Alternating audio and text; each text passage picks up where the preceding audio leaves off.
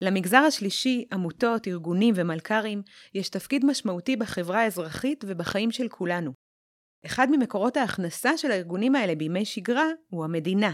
איך המדינה מממנת את הארגונים? איך משבר הקורונה השפיע על המגזר השלישי? ומה עשתה המדינה כדי לסייע לו? כל זאת ועוד מיד לאחר הפתיח.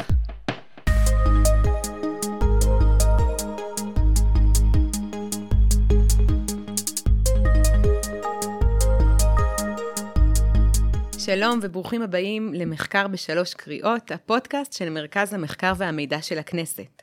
אני אסנת אלגו מזרחי, והיום נדבר על מימון ממשלתי של ארגוני מגזר שלישי. נמצא איתנו לירן קוסמן, חוקר וכלכלן מהמחלקה לפיקוח תקציבי בכנסת. שלום לירן. שלום אסנת. אתה כתבת מסמך מאוד מקיף ומעניין בנושא, ו... לפני שניכנס אפילו להגדרות לירן ונצלול גם לעומק יותר של הפרטים, של המסמך, של הנושא בכלל, אני רוצה להבין ממך רגע, למה חשוב שנדבר דווקא בתקופה הזאת על הנושא הזה? יש, יש המון דרכים שבהם המגזר הציבורי מעביר משאבים למגזר השלישי, המון uh, מנגנונים שונים. ערוצים שאנחנו אפילו לא מודעים אליהם. כן, המון ערוצים ש... זה דברים שאגב אתה עצמך גם גילית רק שכתבת את המסמך שלא כן. היית מודע אליהם קודם. כן. זאת אומרת, דברים שהפתיעו גם אותך, אני מניחה. כן, זה שופך אור על, ה, על הצורה שבה תקציב המדינה ממומש בפועל, ואיך הוא בסוף מגיע ליעדיו. אני מודה על האמת שיש לי הרבה שאלות, אבל אנחנו נתחיל לאט לאט, וכמובן נשמח לשמוע ממך קודם כל על הגדרות, כדי שנבין באיזה עולם אנחנו נמצאים. כשאנחנו מדברים על מגזר שלישי, למה הכוונה בעצם? אפשר לחלק את המשק לשלושה מגזרים, המגזר הציבורי, שזה הממשלה והשלטון המקומי וכיוצא בזאת, המגזר העסקי, שזה גופים למטרות רווח, והמגזר השלישי, שזה כל היתר.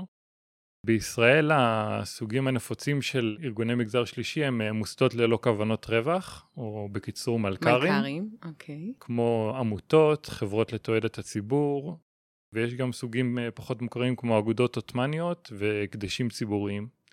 ויש גם גופים נוספים שאי אפשר באופן מובהק לשייך אותם למגזר השלישי, כמו מפלגות, קואופרטיבים, עסקים חברתיים ואיגודים מקצועיים. אז הם בעצם מצויים על התפר? הם, כן, הם, הם על התפר, יש, אין איזשהו קונסנזוס מוחלט לגבי ההגדרה של מה בדיוק נכלל במגזר השלישי ומה לא. הסוגים האלה הם לפעמים כן נחשבים למגזר השלישי, לפעמים, לפעמים לא. לא. אני מניחה גם שזה משתנה ממדינה למדינה. כן, יש מדינות שבהן uh, המגזר השלישי מוגדר ממש בחוק, mm-hmm. כמגזר uh, נפרד. נגיד בישראל זה לא קיים, כי חלק כן. מהמלכרים הם לא פרופר uh, מגזר שלישי. אז בעצם יש חלק מהמדינות שזה ממש מעוגן בחוק. גם הפעילות, ואני מניחה שגם מקורות התקצוב, שעוד מעט נדבר על זה היום, זה בעצם הנושא שלנו. אז בוא נחזור רגע לישראל. איזה תפקידים בא המגזר השלישי בגדול, כן? למלא? איזה תפקידים הוא מלא בהקשר הספציפי פה בישראל? אפשר להגיד שהם נכנסים איפה שיש ואקום, איפה שהחברה האזרחית. כן. לא אמרתי בהתחלה גם, שמות נוספים של המגזר השלישי זה המגזר האזרחי. ולא סתם, יש כאן את האלמנט של האזרחים. כן, אז בעצם איפה שהחברה האזרחית מרגישה שיש צורך, יש יוזמות שבאות מהשטח וקמים ארגונים כאלה. זה לא מוכתב מלמעלה במה הם יעסקו, זה פשוט uh, לפי צרכים mm-hmm. שבאים מהשטח. ביוזמות שבעצם צומחות מלמטה למעלה. כן. אז בישראל uh, המגזר השלישי לא מוגדר בחוק uh, כמגזר נפרד, ולכן גם לא כל המלכרים אפשר להגדיר אותם כמגזר שלישי. במסמך שלי אני נשענתי על הגדרות של הלשכה המרכזית לסטטיסטיקה והמקבילים שלה בעולם, mm-hmm. שמסווגים uh, מלכרים לשלושה סוגים. מלכרים שהם יצרני שוק, שזה מלכרים שאו משרתים את המגזר העסקי, או מספקים שירותים במחיר שהוא כלכלי. כלומר, מחיר שמכסה את העלויות. Mm-hmm. יצרני שוק האלה הם למשל מוסדות השכלה גבוהה, איגודים מקצועיים שמשרתים את המגזר העסקי הספציפי שהם, שהקים אותם. Mm-hmm. הסוג השני של מלכרים זה מלכרים ציבוריים, שזה מלכרים שנשלטים על ידי המגזר הציבורי או ממומנים על ידו בהיקף ניכר. פה אפשר למצוא עמותות עירוניות, עמותות ממשלתיות, את המוסדות הלאומיים, כמו קק"ל, או כל מיני מלכ"רים, שיותר מ-חמישים אחוז מהתקציב שלהם הוא מתקציבים ציבוריים. והסוג השלישי זה נקרא מלכ"רים שמשרתים משקי בית, שזה מלכ"רים שמספקים שירותים במחיר סמלי או אפילו בחינם. הם ממומנים בעיקר מתרומות ומתנדבים. מעכשיו הלאה, כשאני אגיד המגזר השלישי, אני אבהיר שמדובר רק על המלכ"רים שמשרתים משקי בית. אוקיי, הסוג השלישי שציינת. כן, הסוג השלישי, המלכ"רים המשרתים משקי בית, שזה החלטנו במסמך הזה, שזה הסוג המלכ"רים שאנחנו רוצים להתמקד בהם. כן, שכדאי להגיד שהמסמך הזה עלה באמצע שנת עשרים עשרים, בעיצומו של משבר הקורונה. שעוד מעט אנחנו נדבר על זה גם.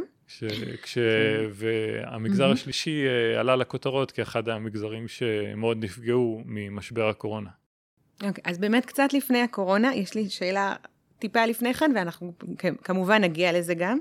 מה בעצם מקורות המימון העיקריים של העמותות שאנחנו מדברים עליהם, של ארגוני המגזר השלישי? המקורות ההכנסה של המגזר השלישי, אפשר לחלק אותם לכמה סוגים. יש מחירת שירותים, שזה דומה למגזר העסקי, הם מוכרים איזשהו שירות, אבל כמו שאמרנו, לא תמיד במחיר שהוא כלכלי, אלא במחיר שהוא הפסדי.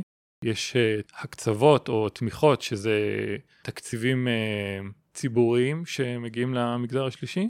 יש תרומות כמובן, שיחידים או חברות שתורמים.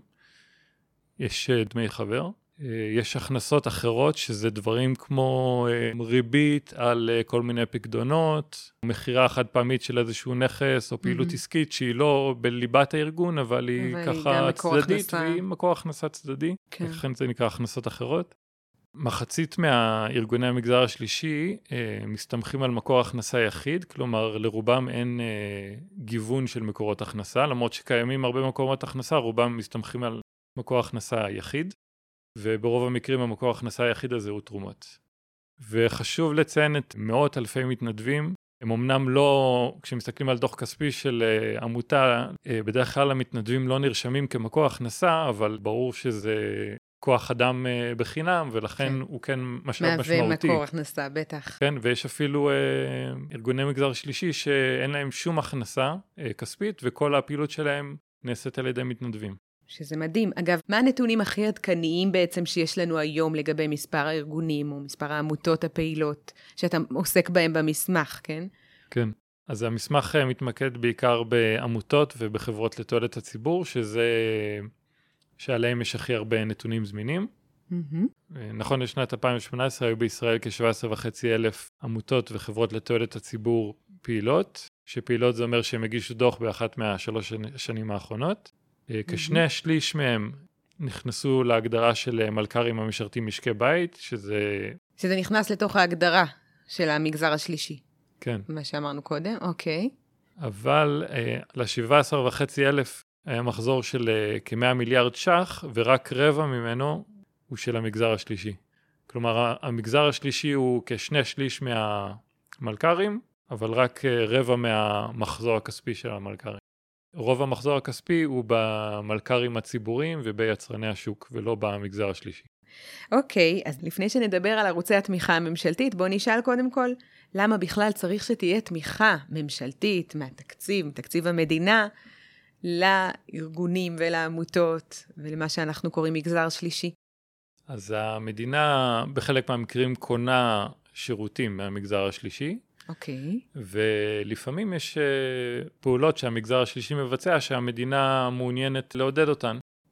דברים שזה לא תפקיד המדינה מכוח חוק לבצע, אבל המדינה כן מכירה בהם כפעולות חיוביות והיא מעוניינת לעודד אותם.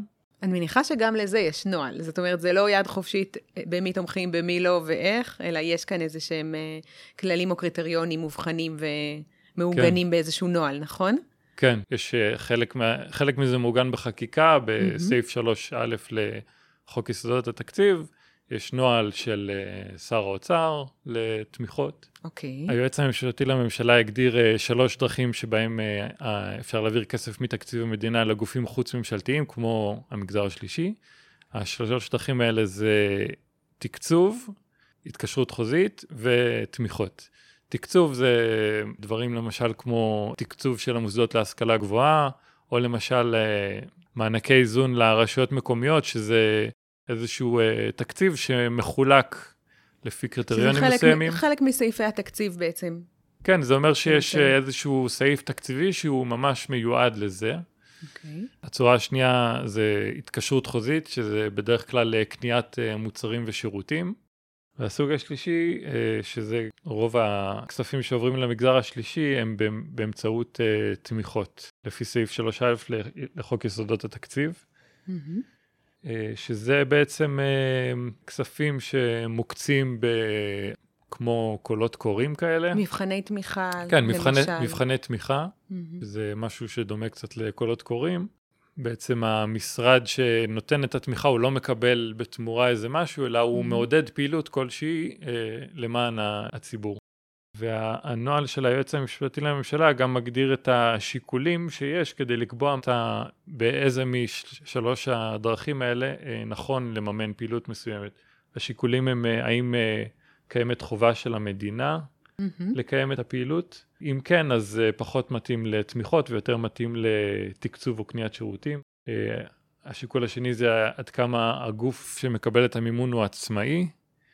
ככל שהמדינה מתערבת באיך הגוף מבצע את הפעילות, או שהגוף מאוד ממומן בהיקף כבד על ידי המדינה, אז זה פחות מתאים לתמיכה. והשיקול השלישי הוא מי יזם את הפעילות. אם היוזמה היא של הגוף, אז זה מתאים לתמיכה. אם היוזמה יותר של, של המדינה, המדינה, זה פחות. כן, זה מעניין איך המנגנון הזה עובד ואיך כל דבר בעצם נופל לקטגוריה אחרת. בואו נדבר רגע במספרים, כמה אה, בעצם תקצוב עבר דרך כל שלושת הערוצים שהזכרנו, בשנה האחרונה או בשנה שבה יש לך נתונים. אז בשנת אלפיים שמונה עשרה המגזר השלישי דיווח על הכנסות מהממשלה של שתיים וחצי מיליארד, מהם שתיים נקודה אחת מיליארד היו מתמיכות ותקצוב, וכל היתר מהתקשרויות. וואו, אז אנחנו רואים שחלק הארי הוא באמת על ידי תמיכות ותקצוב. כן. פחות התקשרויות. כן. מה שמעניין אותי לשאול אותך גם, דיברנו עד עכשיו על הערוצי תמיכה ישירים ועל הסוגים השונים של הערוצים, אמרנו שיכול להיות שיש גם ערוצים עקיפים, אז בערוצים העקיפים של התמיכה במגזר השלישי אפשר uh, להזכיר את ההטבות מס שהמדינה נותנת, כמו פטור ממס הכנסה למגזר השלישי, פטור ממע"מ, זיכוי ממס בעד תרומה, וגם את מתנדבי השירות האזרחי, שחלקם uh, מתנדבים במגזר השלישי.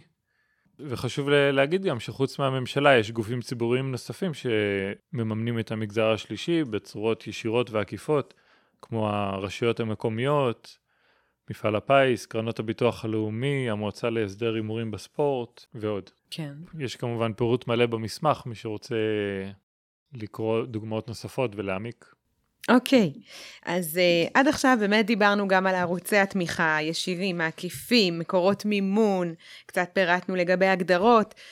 אי אפשר שלא לדבר גם על האתגרים שכולנו חווים בשנתיים, שלוש האחרונות. אנחנו עדיין חיים ו- וחווים על בשרנו כל הזמן את uh, תקופת uh, משבר הקורונה המתמשכת, ואני מניחה שהרבה דברים השתנו בתקופה הזאת מבחינת העומס על המלכרים ועל uh, ארגוני המגזר השלישי. תוכל קצת uh, לספר לנו באמת מה, אני מניחה, יש לך פרק שלם, נכון? במסמך שעוסק בנושא הזה של התמודדות. סביב הקורונה.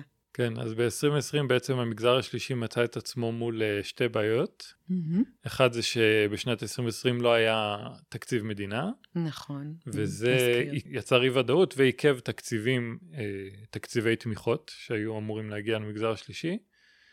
והצרה השנייה זה משבר הקורונה שהקשה לארגונים לקיים את הפעילות שלהם, בגלל הגבלות, סגרים, בידודים. מה שנקרא זה הגיע מכמה חזיתות. כן, היו פחות מתנדבים. אי הוודאות הכלכלית גרמה לחלק מהתורמים לחכות עם התורמות שלהם עד שיראו ש... עד שיראו מה קורה. מה קורה. יש נתונים שמראים שמשבר הקורונה, לפחות בהתחלה שלו, הביא להפחתה בהיקף התרומות. ונזכיר רגע, סליחה שקטעתי אותך, שעם ההפחתה בהיקף התרומות באה גם העלייה בביקוש לסיוע של אותן עמותות או מלכרים או ארגונים. כן, בתחומים מסוימים הייתה עלייה גם בביקוש לשירותים של מלכרים, בריאות הנפש למשל, היה להם עלייה בביקוש לשירותים שלהם. אז אמרנו עד עכשיו שבאמת מצד אחד היו לנו פחות תרומות, פחות מתנדבים, תקציב מדינה שלא עבר באותה שנה, הכל קורה סביב הקורונה, נזכיר, כן, סביב תחילת משבר הקורונה ב-עשרים עשרים, ויחד עם זה, בעצם נוצר ביקוש יותר גדול בכל מיני תחומים, כמו תחומי בריאות הנפש שציינו. אז מה עשתה המדינה עצמה כדי להתגבר על החסמים ועל הקשיים האלה? אז התכנס שולחן עגול במשרד ראש הממשלה, שכלל נציגים משלושת המגזרים, הציבורי, העסקי והמגזר השלישי, ובהתייעצות גובשו כל מיני מענים. המדינה גיבשה, בגולת הכותרת יש את התוכנית הכלכלית להתמודדות עם משבר הקורונה, שהקצתה קרוב ל-ארבע מאות מיליון שקל סיוע למגזר השלישי. ה-ארבע מאות מיליון האלה הוקצו במסגרת של קרן ממשלה פילנתרופיה, תמיכה למי שלארגונים שהכנסותיהם נפגעו, וחבילת סיוע לעולם התרבות. ולפי בדיקה שעשינו, בסוף שנת עשרים עשרים פחות מחצי מהתקציב הזה נוצל בפועל. כלומר, לקח זמן עד שה-ארבע מאות מיליון האלה באמת הגיעו הוזרמו לצורך העניין. כן. אז יש לנו במסמך תרשים שמתאר בדיוק את התפתחות התקציב והביצוע של התוכנית הכלכלית לסיוע למגזר השלישי. אני רואה שיש לך פה ציר זמן, מה שנקרא, כדאי לקרוא את המסמך. אפשר לראות שבמקור התוכנית הייתה מאתיים שלושים מיליון, אחר כך היא הוגדלה ל-ארבע מאות מיליון. הוכפלה, כן. חוץ, מ, חוץ מהתוכנית הכלכלית, שזה גולת הכותרת, היו, נעשו כל מיני צעדים נוספים כדי לעזור למגזר השלישי. בתחום התמיכות, בעצם בזמן שהיה, שלא היה תקציב מדינה, אז אי אפשר היה לתת את התמיכות במלואן. משרדי הממשלה יכלו רק לתת מקדמות, mm-hmm. שזה בין עשרים וחמש עד שבעים אחוז ממה שהם נתנו בשנה הקודמת.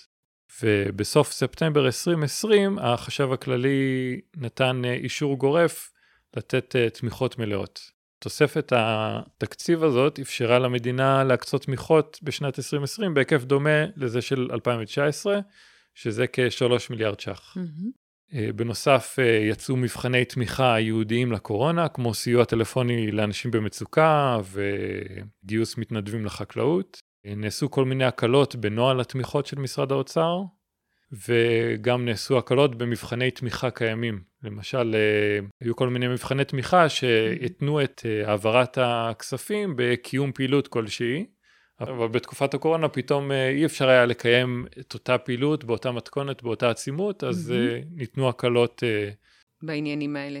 בעניינים האלה, כן. רשם העמותות ורשות המיסים דחו את מועד הגשת הדוחות השנתיים, שזה הקלה ביורוקרטית, ומשרדי ממשלה התבקשו להקדים תשלומים לארגוני מגזר שלישי שהם קנו מהם שירותים, כדי להקל על התזרים הכספי שלהם. ויש גם כל מיני... וכל זה רק, סליחה, שנזכיר שבזמן של משרדי הממשלה עצמם אין תקציב, נכון? אם אני מדברת על עשרים עשרים. כן. זה מה שעלול היה ליצור אולי גם קצת עיכובים בהעברת הכספים המוקדמת של משרדי הממשלה. חוץ מזה היו גם כלי סיוע שהם היו לכלל המשק וגם למגזר השלישי, אבל לא רק. למשל, הסוכנות לעסקים קטנים ובינוניים נתנה הלוואות בערבות מדינה, וכל מיני מענקים לביצוע התאמות לתקופת הקורונה, שזה ניתן באופן גורף לכל המשק. באופן גורף לעצמאים, לעסקים, לכל המשק. כן, לעצמאים, לעסקים וגם למגזר השלישי. שירות התעסוקה נתן את המענק להחזרת העובדים בחזרה לעבודה, שזה גם כן חל גם על המגזר השלישי. כן, התמריץ הזה למעסיקים בעצם להחזיר עובדים. כן, רשות המיסים נתנה מענק סיוע לעסקים בעד השתתפות בהוצאות קבועות, מה שנקרא הפעימה השלישית, שזה גם כן ניתן למגזר העסקי ולמגזר השלישי כאחד. משרד הפנים נתן פטור מארנונה בתקופות של הסגרים, שהפטור הזה ניתן גם למגזר העסקי והשלישי כאחד. בנק ישראל גיבש מתווה לדחיית תשלומי אשראי עסקי, שמה שהקל על התזרים המזומנים של הארגונים. וזהו, זה ה... אלה הצעדים. אלה עיקרי הצעדים שנקטו בהם ש... כדי לסייע. כן. אוקיי. לקראת סיום, אם בכל זאת ננסה להסתכל קצת לעתיד בכל מה שקשור באמת לנושא הזה של ארגוני מגזר שלישי, של ההיקף של הפעילות ושל התמיכה, איך אתה רואה את זה? אתה רואה שיש באמת איזה שהם אה, ככה כיוונים לעתיד מבחינת הסיוע של המדינה? אה, לאורך השנים היה תהליך של אה, מיסוד היחסים בין המגזר הציבורי והמגזר השלישי, באמצעות אה, ועדות ציבוריות והחלטות ממשלה. יכול להיות שבעתיד נראה את התהליך הזה ממשיך. וגם לנו כחוקרים וגם לציבור הרחב יכול להיות מעניין לראות את השקיפות שיש היום בנתונים על המגזר השלישי, משהו שלא היה בעבר, והשקיפות הציבורית הזאת מעודדת תרומות ושיתופי פעולה במגזר השלישי, וגם כאן יכול להיות שנראה בעתיד התפתחויות. ואני מניחה שאנחנו עוד נעקוב אחרי ההתפתחויות.